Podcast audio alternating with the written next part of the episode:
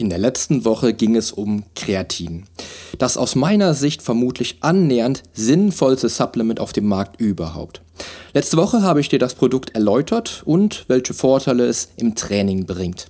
Im zweiten Teil möchte ich dir nun erklären, wie genau Kreatin eingesetzt wird und was es während einer Kreatinkur in deiner Ernährung zu beachten gibt. Viel Spaß!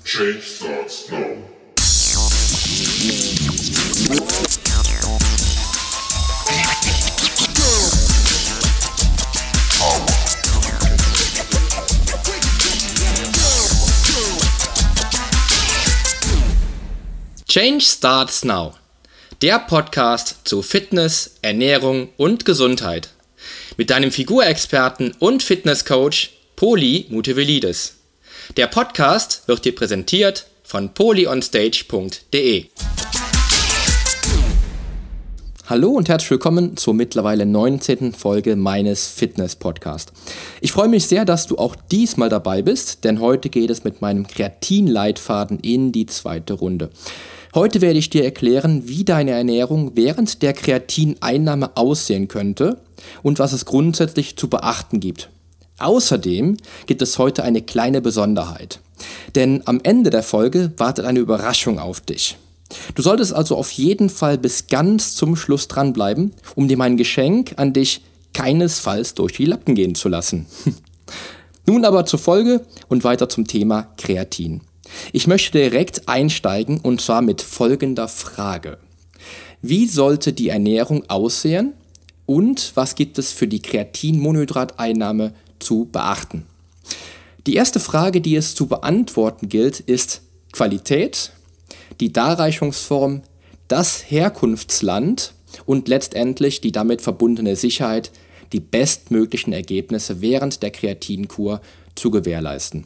Ich für meinen Teil nutze nur noch Produkte aus deutscher Produktion, da ich damit als Sportler und auch als Konsument höchste Sicherheitsstandards bei den Lebensmittelkontrollen geboten bekomme. Lange habe ich Kreatinmonohydrat als Kapsel verwendet, mittlerweile setze ich aber nur noch auf das schon in der ersten Folge angesprochene Kreatinpowder von Kitu in Pulverform.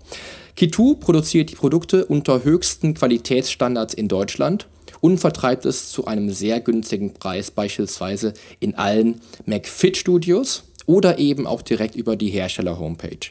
Kitu setzt auf Creapur und auch dies habe ich ja bereits in der ersten Folge angesprochen ähm, und das ist aus meiner Sicht der wichtigste Qualitätsparameter, um auch wirklich 100% reines Kreatin zu bekommen. Darüber hinaus verwenden viele meiner Freunde Creagenic die doppelt gepufferte Variante in Kapselform. Ich habe mit Creagenic nur geringfügig bessere Ergebnisse als mit reinem Monohydrat erzielt. Allerdings haben viele meiner Sportkollegen mit den, mit den Kapseln wirklich viel, viel bessere Ergebnisse erzielt. Hier muss man aber, ähm, oder hier sollte jeder Sportler wirklich selbst für sich herausfinden, welche Variante ihm äh, die besten Ergebnisse liefert und entsprechend beide Produkte auch im besten Fall im Selbstversuch miteinander vergleichen. Ich habe, wie gesagt, mit dem Pulver eigentlich immer gute Resultate und bin auch daher sehr, sehr zufrieden mit dem Kreatinpowder von Kitu.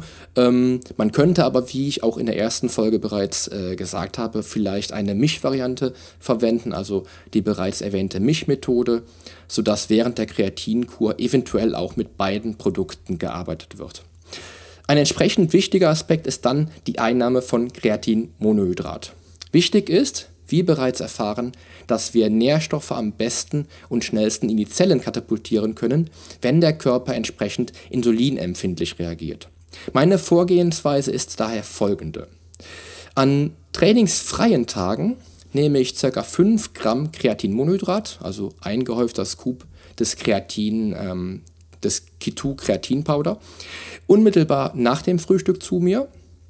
Hierbei sei gesagt, dass mein Frühstück maximal 10 Minuten nach dem Aufstehen stattfindet, da ich die katabole Phase der Nacht natürlich möglichst frühzeitig beenden möchte, sodass ich nach dem Aufstehen schnellstmöglich hochwertige Proteine zuführe und im Anschluss auf hochwertige langkettige Kohlenhydrate setze. Die Kreatingabe ist daher nach dem Frühstück optimal in der Zeit, wo der Blutzuckerspiegel in die Höhe schießt und du den ersten Insulinpeak des Tages ideal ausnutzen kannst. An trainingsfreien Tagen ist die Gabe am Morgen die einzige Kreatingabe des Tages. An Trainingstagen sieht das ganze Spiel schon etwas anders aus. Hier setze ich auf maximale Kreatinspeicher und führe dem Körper Kreatin wie folgt zu. Da aus meiner Sicht der zellvolumisierende Effekt für das Krafttraining ein nicht nur wertvoller Motivationsfaktor ist, sondern auch letztlich der Trainingsleistung zuträglich, setze ich die erste Gabe Kreatinmonohydrat ca. 1 bis 1,5 Stunden vor dem Training an. Das Kreatin liefert beim Training dann volle Power und ist für den Körper dann verfügbar, wenn er es, wenn er es auch braucht. Beim Training und in der Zeit höchster Insulinempfindlichkeit nach dem Training. Also beim Training, um wirklich den zellvolumisierenden Effekt zu nutzen und nach dem Training, um dann natürlich das Kreatin durch die hohe Insulinempfindlichkeit in die Zellen zu schleusen. Darüber hinaus sagte ich ja bereits, dass man dem Körper nach dem Training alle notwendigen Nährstoffe liefern sollte. Hier geht es auch natürlich ums Timing. In der Zeit bis ca. 30 Minuten nach dem Training bekommt der Körper von mir schnell verfügbare Kohlenhydrate in Form von Obst und auch ein hochwertiges, schnell verstoffwechselbares Whey-Isolat. In meinem Fall das Whey-Isolat natürlich von Kitu. In das ich dann halt eben weitere 5 Gramm an Kreatin hinzugebe. Die 10 Gramm pro Tag an Kreatin beruhen übrigens bei mir auf eigenen Trainingserfahrungen mit diesem Nahrungsergänzungsmittel. Ich brauche bei hartem Training einen beträchtlichen Teil meines Kreatinspeichers, will aber natürlich während der gesamten Kur prall gefüllte Kreatinspeicher halten, um maximale Trainingsergebnisse erwarten zu können. Aus eigener Erfahrung weiß ich, dass bei Gaben unter 5 Gramm pro Tag an Kreatinmonohydrat nur sehr geringe Ergebnisse zu, er zu erwarten sind weshalb ich hier viel mit unterschiedlichen Mengen experimentiert habe, um schlussendlich auf die nun hier genannte Vorgehensweise zu kommen und natürlich meine 10 Gramm am besagten Trainingstag. Hier sollte allerdings auch wieder jeder Sportler eigene und sehr körperlich individuelle Vorgehensweisen ins Auge fassen.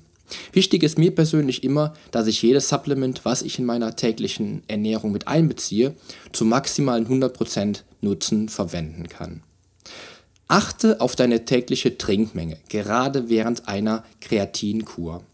Viele Sportler verschießen leider viel Potenzial, indem sie leider nur unzureichend Flüssigkeit zuführen. Schon unter normalen Trainingsbedingungen trinken viele viel zu wenig. Unter Berücksichtigung einer Kreatinkur ist das Trinkverhalten aber ungleich wichtiger. Wir wissen, dass Wasser für unseren Körper von immenser Bedeutung ist und dass eine unzureichend zugeführte Wassermenge von nur 2% weniger als im Tagesbedarf des Menschen schon deutliche Leistungseinbußen mit sich ziehen. Wer viel trinkt, spült die Nieren, sorgt dafür, dass Bakterien und Viren schneller und besser ausgeschleust werden und dass der gesamte Organismus besser funktioniert. Was für viele Sportler kaum von Belang zu sein scheint, ist, dass auch durch unsere Blutbahn natürlich Wasser fließt. Wasser ist also auch ein Transporter für Nährstoffe, die endlich oder schlussendlich die Zellen erreichen sollen. Wer viel und ausreichend trinkt, versorgt seine Zellen also auch mit allen wichtigen und essentiellen Vitaminen, Mineralien und natürlich Spurenelementen. Im Falle einer Kreatinkur verständlicherweise auch mit dem zugeführten Kreatin. Während meiner Kreatinkuren trinke ich ca. einen Liter mehr Wasser als unter normalen Trainingsbedingungen. Bei einem Gewicht von derzeit 82 bis 83 Kilogramm trinke ich an Trainingstagen ca. 5 Liter Wasser und setze mit Kreatin auf 6 Liter täglich. Auch diese Mengen beruhen auf langjähriger Erfahrung mit verschieden hohen Mengen, die ich natürlich entsprechend ausprobiert habe.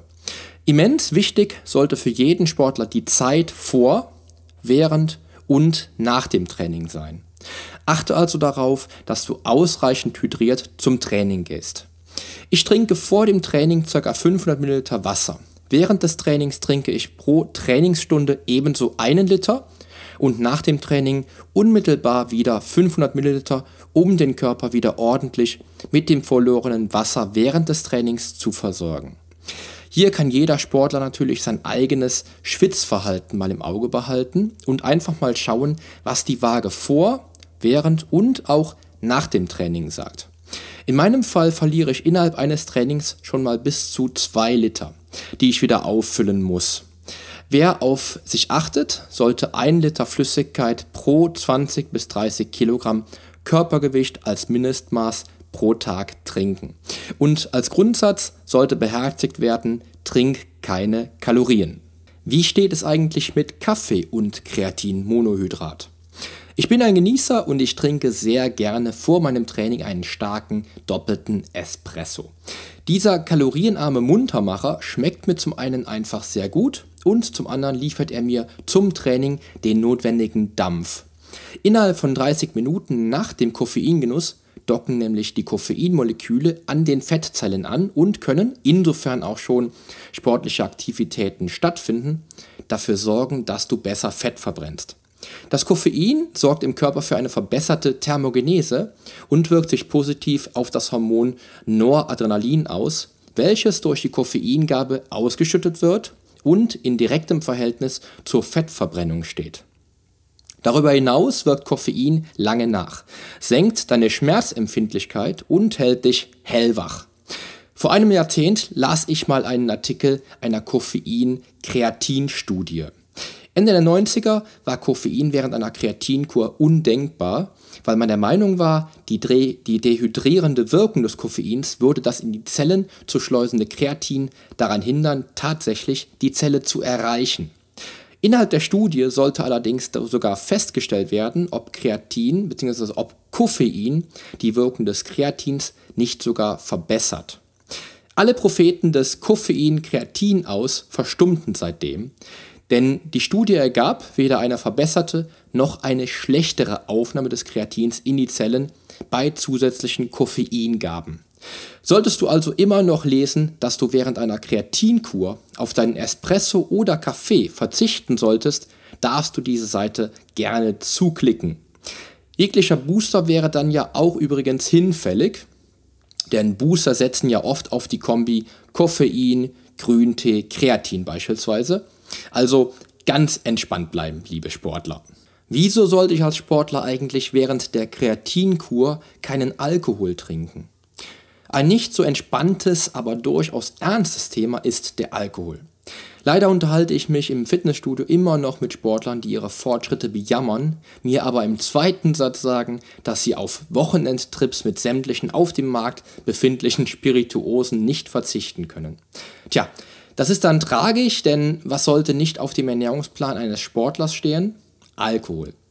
Alkohol gehört nicht auf die Lebensmittelliste eines Sportlers, nicht während einer Kreatinkur und auch nicht danach. Wieder kommen uns die Hormone in die Quere. Im Fall von Alkohol haben wir es mit dem Stresshormon Cortisol zu tun. Cortisol ist in zweierlei Hinsicht ausgesprochen kontraproduktiv, wenn ich als Sportler Muskelaufbau und Fettabbau im Sinn habe.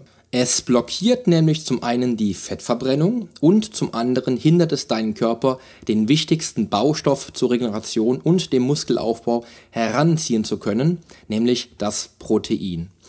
Es geht sogar so weit, dass Cortisol den Körper nicht nur hindert, Proteine zum Muskelaufbau in die Strukturen zu schleusen, sondern auch Proteine in Glucose umwandelt.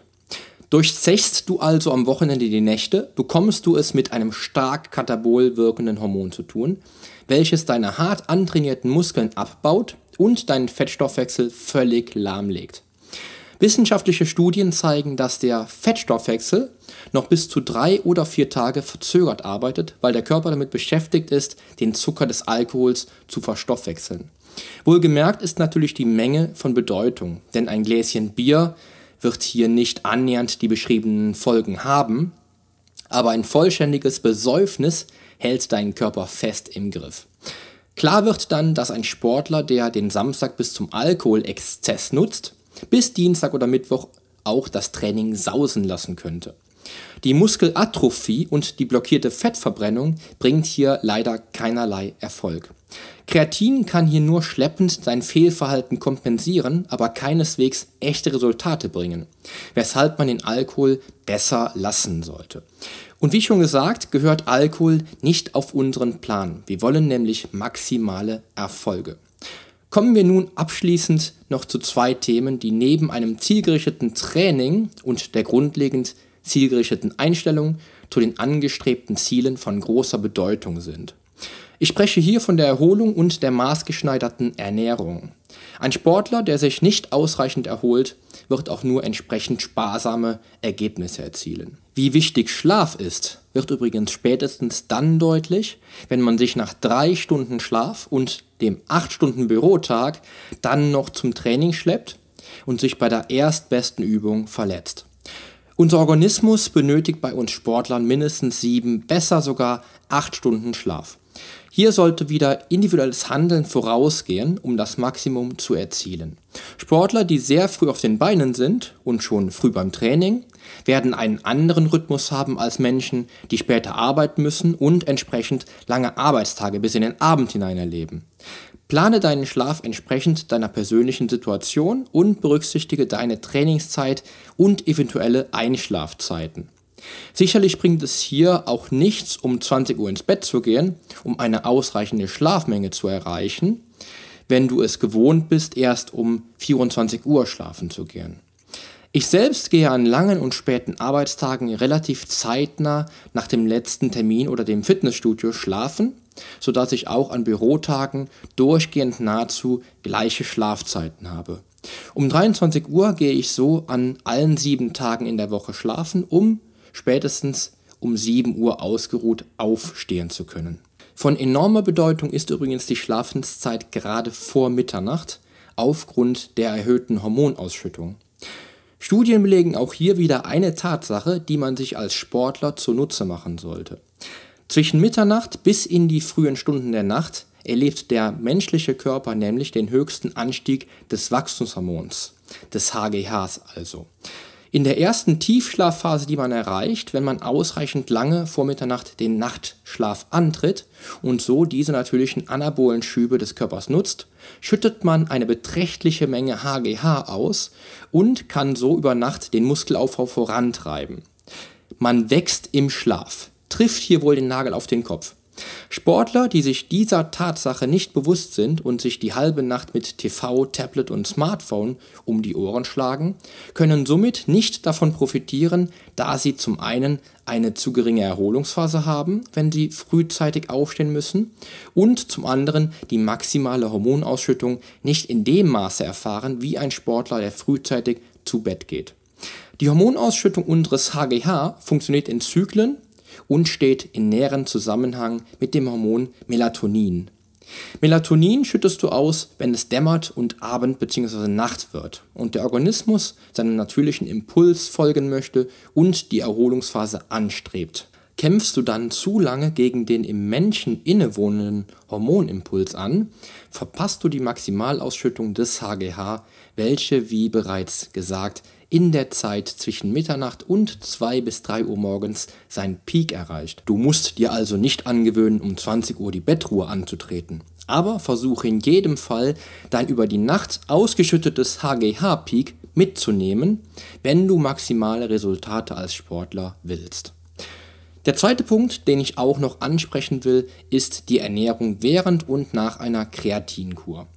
Denn die Ernährung, unsere grundlegende Verpflegung, ist unmittelbar mit den von uns angestrebten Zielen verwebt. Wer sich gut und wirklich zielgerichtet ernährt, darf auf lange Sicht mit maximalen Erfolgen rechnen.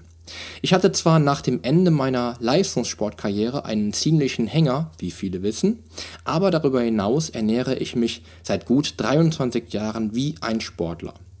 Hier lege ich nicht nur meine Kalorien für mein über, übergeordnetes Ziel fest, sondern sorge auch für sämtliche dem Körper wichtigen Nährstoffe. Halt dich daher an eine proteinreiche und ausgewogene Ernährungsweise, die hochwertige Kohlenhydrate und Ballaststoffe vorsieht, eine ordentliche Menge an hochwertigem Fett und natürlichen Mineralien und Vitamine beinhaltet. Wer täglich Gemüse isst, fettreichen Fisch, Geflügel und rotes Fleisch wenige Male pro Woche isst, jeden Tag eine kleine Portion buntes Obst ausreichend Milchprodukte, Samen und Nüsse isst, wird sich auf lange Sicht auf eine ordentliche Form freuen.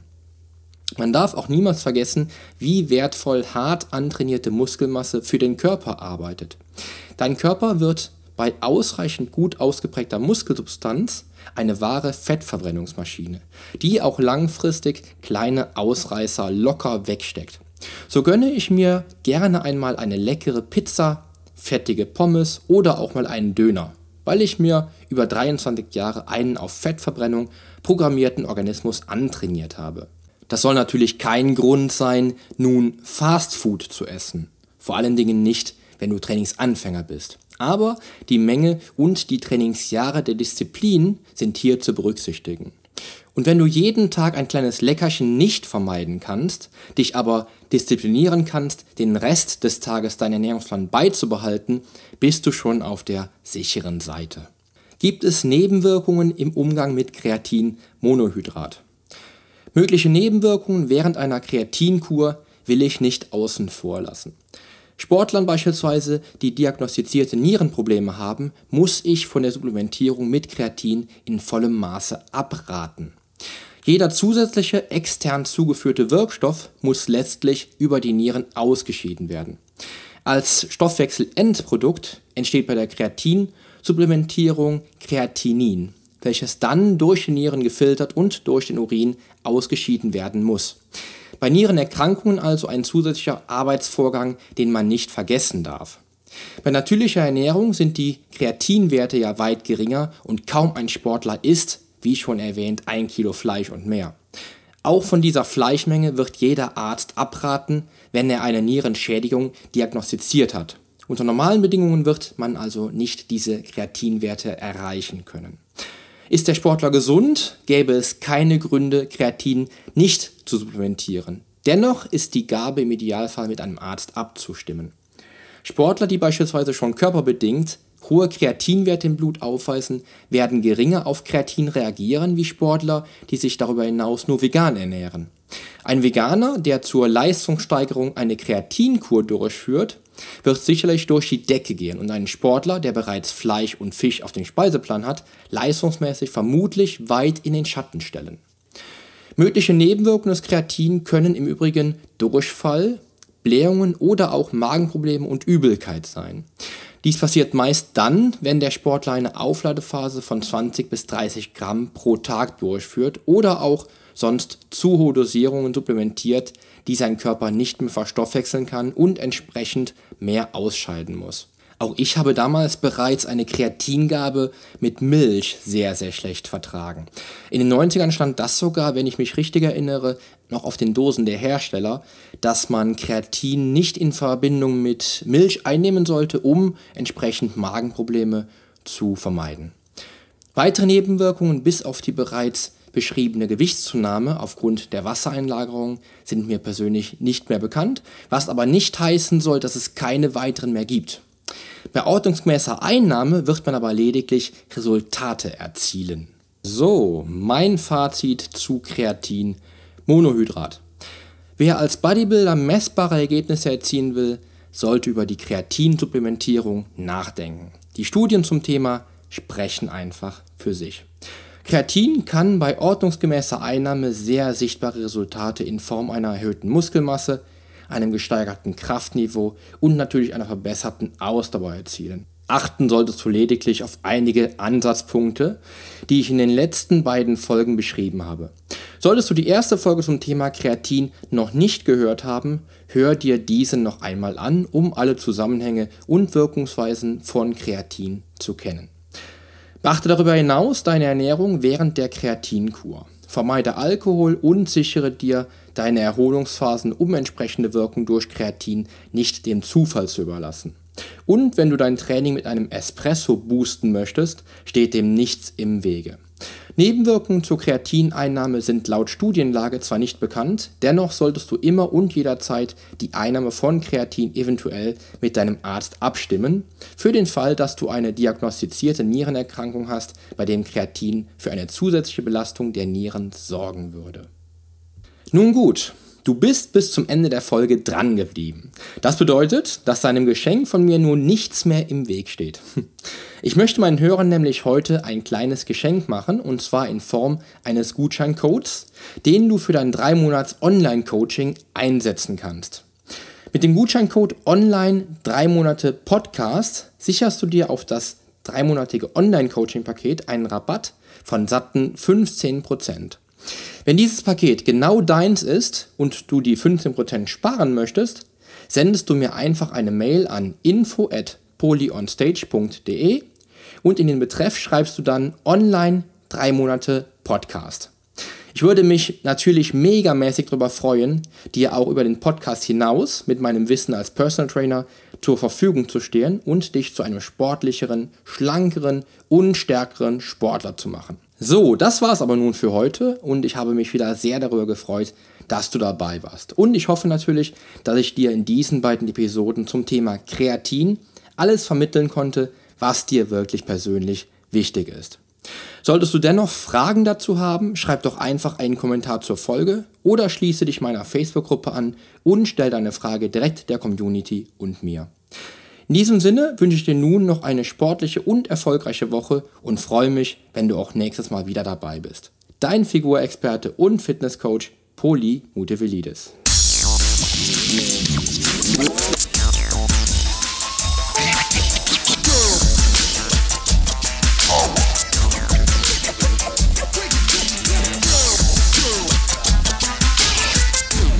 Bist du eigentlich schon Abonnent? Wenn nicht, solltest du auf iTunes oder hier auf deinem Smartphone direkt den Abonnieren-Button drücken. Denn nur so bekommst du auch garantiert jede Woche die neuesten Folgen auf dein Smartphone heruntergeladen. Du findest auch über meine Homepage einen Abonnieren-Button und zwar auf polyonstage.de slash podcast. Wenn dir mein Podcast auch gefällt, freue ich mich natürlich sehr über deine iTunes-Bewertung. Denn damit hilfst du auch anderen Menschen, diesen Podcast leichter finden zu können und noch viel mehr aus der eigenen Fitness herauszuholen. Klick also einfach auf Bewertungen und Rezensionen, hinterlass mir deine 5 Sterne und schreib mir einen kurzen Text. Ich lese jede einzelne Bewertung und freue mich auch natürlich von dir zu lesen. Also, bis zum nächsten Mal dein Figurexperte und Fitnesscoach Poli Mutevelidis. Der Podcast wurde dir präsentiert von polyonstage.de.